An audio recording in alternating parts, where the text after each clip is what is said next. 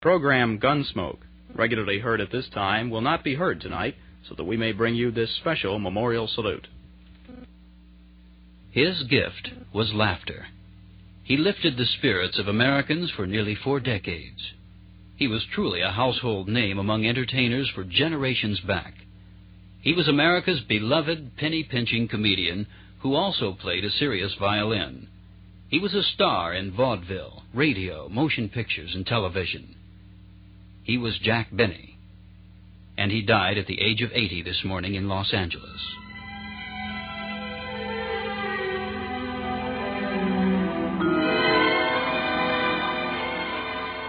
He seemed in fantastically good health, even after passing his 80th birthday this year in February. But he was taken ill last October. When he was released from the hospital, his sense of humor prevailed. Said Benny, I won't even have a stomach ache until I get the hospital bill. When not performing, Benny led a quiet life with a few close friends, among them comedian George Burns. His marriage was one of the most lasting in Hollywood. In recent years, Benny had cut his television appearances to two or three guest shots and one or two specials. Last year, one of the shows was titled Jack Benny's First Farewell Special. It was followed this year by a second farewell special. Prior to that show, he told interviewer Ed Kearns that he felt the Benny Farewell Special was a good title. Last year, I had my first farewell, which was funny because there's so many people that always say this is my farewell appearance, and then they come back and they make more appearances. Now, the reason I'm calling this one the second farewell because I played Las Vegas. Since my first farewell, I've played theater. And the minute I mention to the audience, I want you to watch my next special, which is called My Second Farewell, they all laugh like hell. And that means that they not only remember the show, but they remember the title. Well, anytime they can remember a title of a show, it's silly not to use it. Jack Benny became America's foremost funny man during the 30s and 40s with a variety of personality quirks. His stinginess, big blue eyes, ear smarting violin playing, an ancient Maxwell automobile, and insistence at all times that he was only 39 years old. His Sunday night show, heard coast to coast, was a family affair with Phil Harris, Dennis Day, Rochester, his wife, Mary Livingstone, and his announcer, Don Wilson.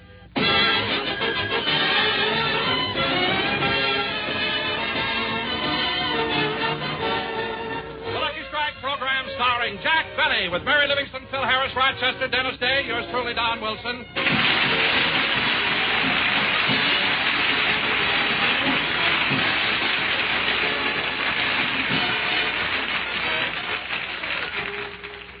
And now, ladies and gentlemen, let's go out to Jack Benny's home in Beverly Hills, where we find Rochester helping Jack fix up his scrapbook. Uh, Rochester, have you got the scissors? Yeah, I'm cutting something out of the front page of the Pasadena News. It's a picture of you kissing the Queen of the Rose Parade. Oh, yes. Gee, that is a nice picture of me, isn't it? And some color, too. It would be even nicer if your eyelashes weren't so gray. Rochester, my lashes aren't gray. Just that my eyes are so blue, they pick up limbs.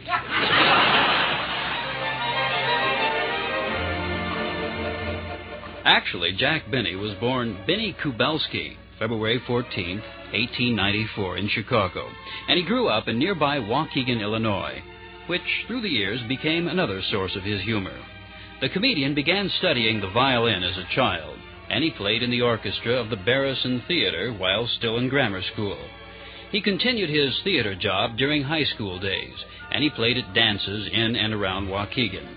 At 15, he teamed with Cora Salisbury as a violin duo, traveling the Chicago area theater circuit. He became an excellent violinist and later in life made several concert tours as a featured soloist with symphony orchestras. After traveling back and forth across the country as a vaudeville musician, he soon discovered that he was more adept at making people laugh than with his violin virtuosity. With World War I, Jack Benny joined the Navy and became an entertainer in uniform. As his shows progressed, his comedy antics became a dominant factor, the violin serving only as a prop.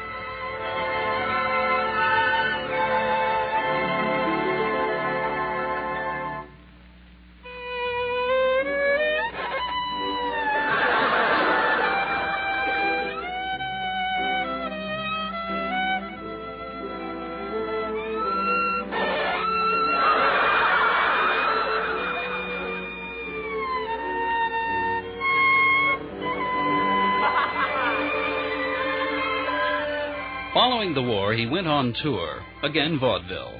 While traveling the West Coast, he met his wife, Sadie Marks, a hosiery clerk at the Los Angeles May Company. The couple was married in Waukegan in January 1927. Benny remained in Southern California to work in a series of undistinguished motion pictures. Then, early in the 1930s, he turned to the relatively new field of radio, where he found instant success. For almost a quarter of a century, Jack Benny was a Sunday night radio fixture with a program adjacent to the popular Fred Allen Show. A friendly feud ensued, and a couple of years ago, Jack talked about it. My feud with Fred Allen started out by accident. A lot of people imagine we planned it, but if we had, it would not have been successful. The feud started with a little 10 year old boy who played a violin solo on my program. And the following week, Fred Allen made derogatory remarks about my violin playing. So I answered him on my program, knowing he would listen to it. And he knew I was always listening to his show, so then he answered me. And this went on week after week until we got into the feud. And we were into the feud seven or eight months before we even discussed it with each other over the phone about what to do next. That's why it was a successful feud. It would have never been any other way. Here's a portion of the Fred Allen show on which I appeared as guest. Jack, this is quite a surprise, you dropping in. I didn't know you were going to be here tonight. I didn't know it either, Fred, until I heard you announce it five times last week. but don't get me wrong, Freddie. I appreciate that build-up. I'm one guy who knows that it pays to advertise. Now, listen here, Benny. If that's a hint, you're not getting one cent for crawling in here tonight, and you know it. Why, Fred, I uh, really I didn't expect to get paid for this. I haven't any more right to take money for working on this program than you have.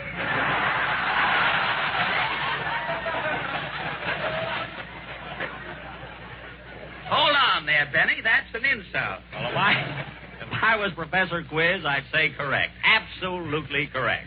And if I was Major Bowes, you'd have left with a unit ten minutes ago. Hey, that's nice work if you can get it. You know, Freddie, I wouldn't mind being back in vaudeville again, though, would you? Ah, those were the good old days. Yes, sir. Say, Fred, no kidding, will you ever forget the time you and I were together at the Orpheum Theater in Sioux City, Iowa? Yep. Only I was on the stage. I don't care, Freddie. I made more money selling peanuts in one day than you did all week. Well, Jack, I didn't make much money in those days, but I was a pretty good juggler. Remember how I used to toss those Indian clubs in the air and do a funny monologue at the same time? I sure do. And, Fred, you remember when you dropped those clubs? How you'd let them lay there right alongside of your jokes? Yeah. Well, Fred, anyway, a lot of water has gone over the darn since then, huh? Over the darn? Yes, Fred, you know how careful we have to be. Well, the feud was only skin deep, as he and Fred Allen were good friends. Jack Benny's portrait as a grudging loser endeared him to millions. He was the perfect foil for con men and visiting comedians. He surrounded himself with a top cast, including his wife, who by that time had changed her name to Mary Livingstone. Here's Jack with Mary and the all star cast on a special program for the Armed Forces staged in New York on December 27, 1942. 32 years ago, tonight.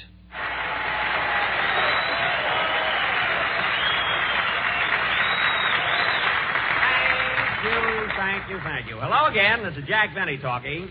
And Don, what do you mean the Bob Hope of the Grape Nuts Flakes program? I don't get it. Well, after all, Jack, there are a lot of similarities between you and Bob Hope, aren't there, Mary? Of course there are. Oh yeah, name one. Well, for one thing, he's on the radio and you're on the radio. True, true. And he's a comedian and you're a comedian. Yes. And yes. Hope started in vaudeville and you started in vaudeville. That's right. And Hope makes pictures at Paramount and Paramount kicked you out. True. Now wait a minute. I wasn't thrown out of Paramount. Then why did you leave? I asked them to put a shower in my dressing room. They punched holes in the roof. It didn't rain for 40 days, so I quit. anyway, I made some swell pictures at Paramount, especially my last one, For Whom the Bell Tolls. Oh, now hold on, Jack. Gary Cooper plays the lead in For Whom the Bell Tolls. Well, he might play the lead, but that bell doesn't ring by itself, brother. Benny interspersed his radio work with occasional movies. George Washington slept here. Buck Benny rides again. Man About Town, Charlie's Aunt, and To Be or Not to Be. But Jack's favorite medium was radio, and he championed broadcasting as a legitimate platform for entertainment. As his program increased in popularity, certain of his gags became classics. Benny had his favorites. Over the years, people have asked me what I thought the funniest gag was broadcast on my program. Now, here's one that critics acclaim this as the funniest. Now, we've had others, I think, that were just as funny or funnier.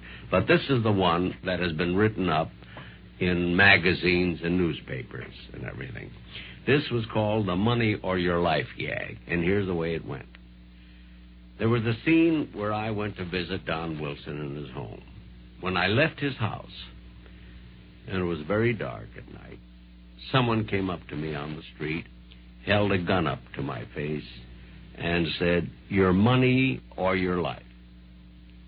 So I did one of my usual long pauses, which got a fairly good laugh. And he said, Come on, answer me. Your money or your life? So I got mad and I said, I'm thinking it over.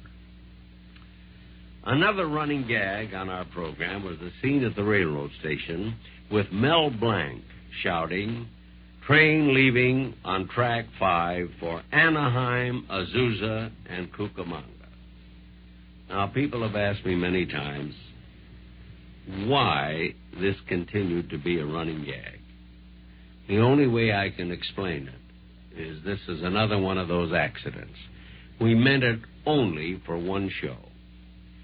And it got so many big laughs that we kept it on every time we did a railroad station or an airport scene. Gee, the station is crowded. Rochester, Yeah, boss. put on your red cap and carry my bags to the train, will you?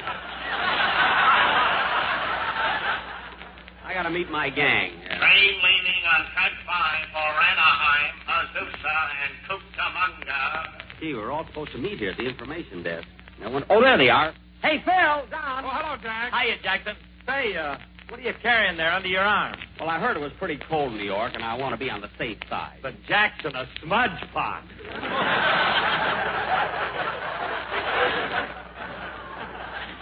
well, I'm not taking any chances. you know. Train leaving on track five for Anaheim, Azusa, and Cucamonga. Does anybody want to go to Anaheim, or Azusa, or Cucamonga? During World War II, he took his company across the country several times, entertaining at armed forces camps and hospitals. Jack Benny also visited American troops in Africa, New Guinea, Australia, and island installations in the Pacific. One of the running gags on The Benny Show was his character as a penny pinching tightwad. His sound effects man, Gene Twombly, worked overtime when the script called for Jack to go into his basement vault.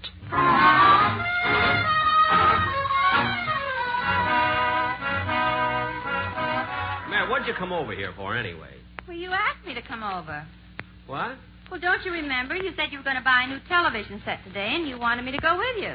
Oh, yes. The one I've got has such a small screen. Well, come on, let's go. Okay. Just wait here a minute, will you, Mary? I haven't got enough money. I'll go down to my vault and get some. Okay, well, don't be too long. I won't.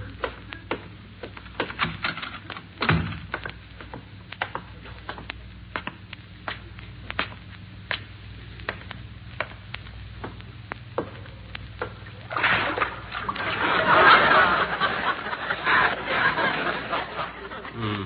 Here come my alligators. One of them still has that bandage on him. I thought sure he'd be healed by now. I only took off enough to make a belt.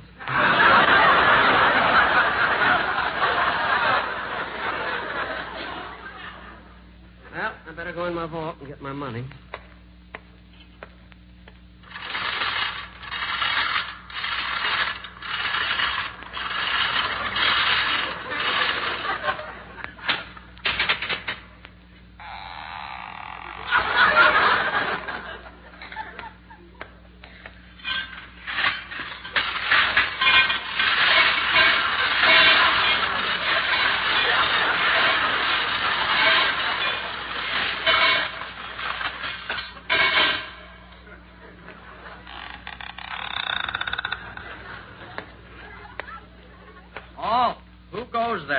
Friend or foe?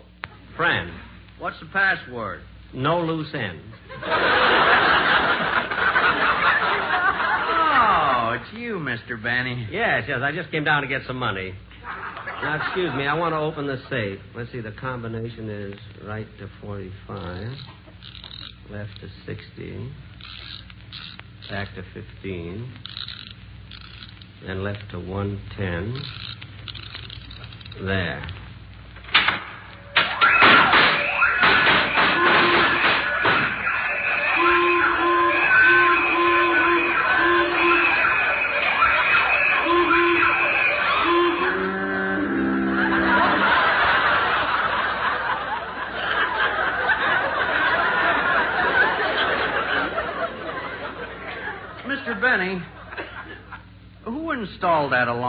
For you? Spike Jones. Let me see now. There, that ought to be enough money. Well, so long, Ed. Goodbye, Mr. Benny. Gee, Ed's a nice fella. It's amazing. All the years he's stayed down in that vault. And he's never come out. Sometimes I feel guilty paying him by check.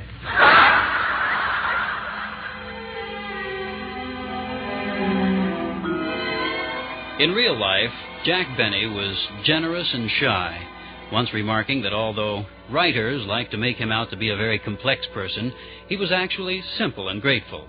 In his words, I've only been married once and never have been to a psychiatrist. Throughout his career, Jack Benny used the composition Love in Bloom as his theme. He talked about it with his friend Johnny Carson in 1968 on a Tonight television show. I do not like that number. no. And uh, I have a very good reason for disliking it as a theme song. I'm glad you mentioned it, by the way. Uh, gives me a chance to say something here for a little bit. But when you mentioned Love in Bloom, it was such a relief not to hear it because I have all. I love it as a number. I think it is a beautiful song. It's Very pretty.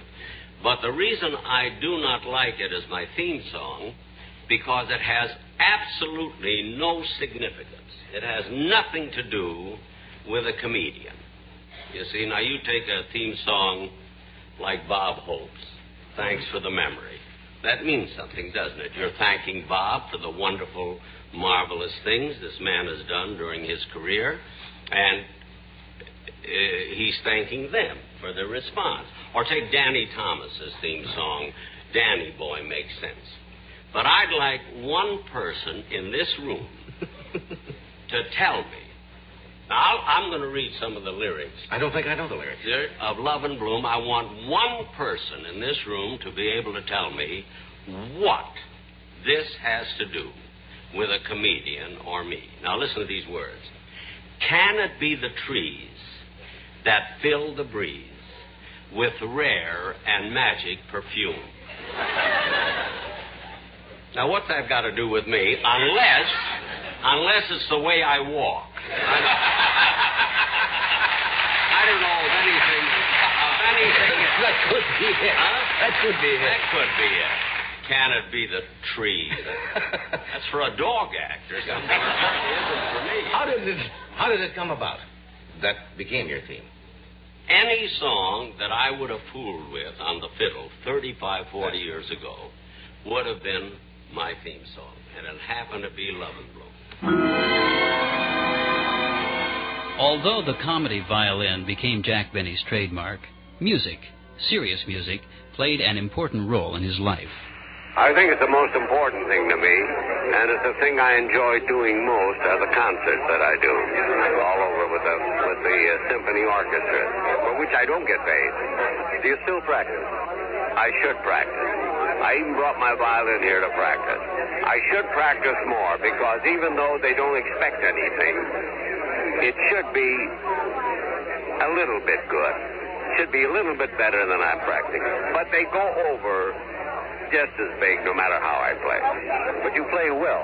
No.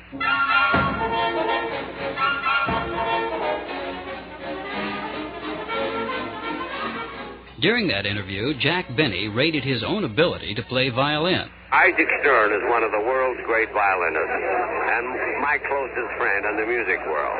And he has the perfect answer. When people say, How well does Jack Benny play the violin? his answer is well enough for his purpose. And that's the whole thing. That's why my concerts are always a big success. See, my first one I gave was right here at Carnegie Hall. I had more guts then than I got now. All my concerts are thrills. Uh, because you have that feeling that you are associated with good music, even though you might not be a good violinist.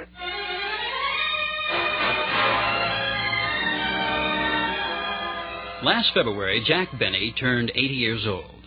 He was the world's only 39 year old octogenarian. I don't know how people even know it because I never say it about 80. In London, when I, they asked me how old I was, I'd say to them, anything you guess over 39 is all right for me. And the paper comes out and says his next birthday's going to be 80. All I have to do is look it up. You know, you can't miss it. You got to find it. So, but I don't like to talk about it much because the less I talk about it, the less people remember about it. On his 80th birthday, he was asked if he could go back 39 years and start all over again, would he choose comedy over music? Yes, but if I had it to live over again, then you must add and know what I know today. I would practice more, still do the comedy, and my concerts would be even better. Because the better I play, the funnier the concerts are. Because my problems in the concerts are not with the violin playing, it's what I have with the musicians. That's where the humor is.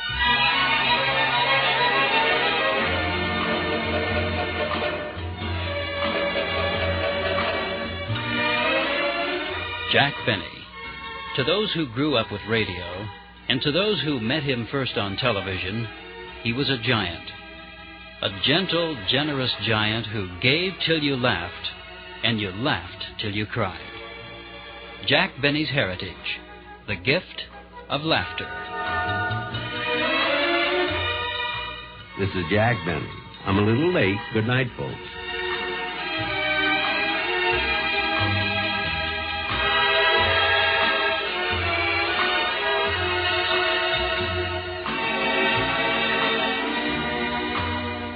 The Gift of Laughter was written and produced by your announcer, Herb Glover, with technical assistance by PFC Craig Miller. This program was produced in Frankfurt by AFN Europe.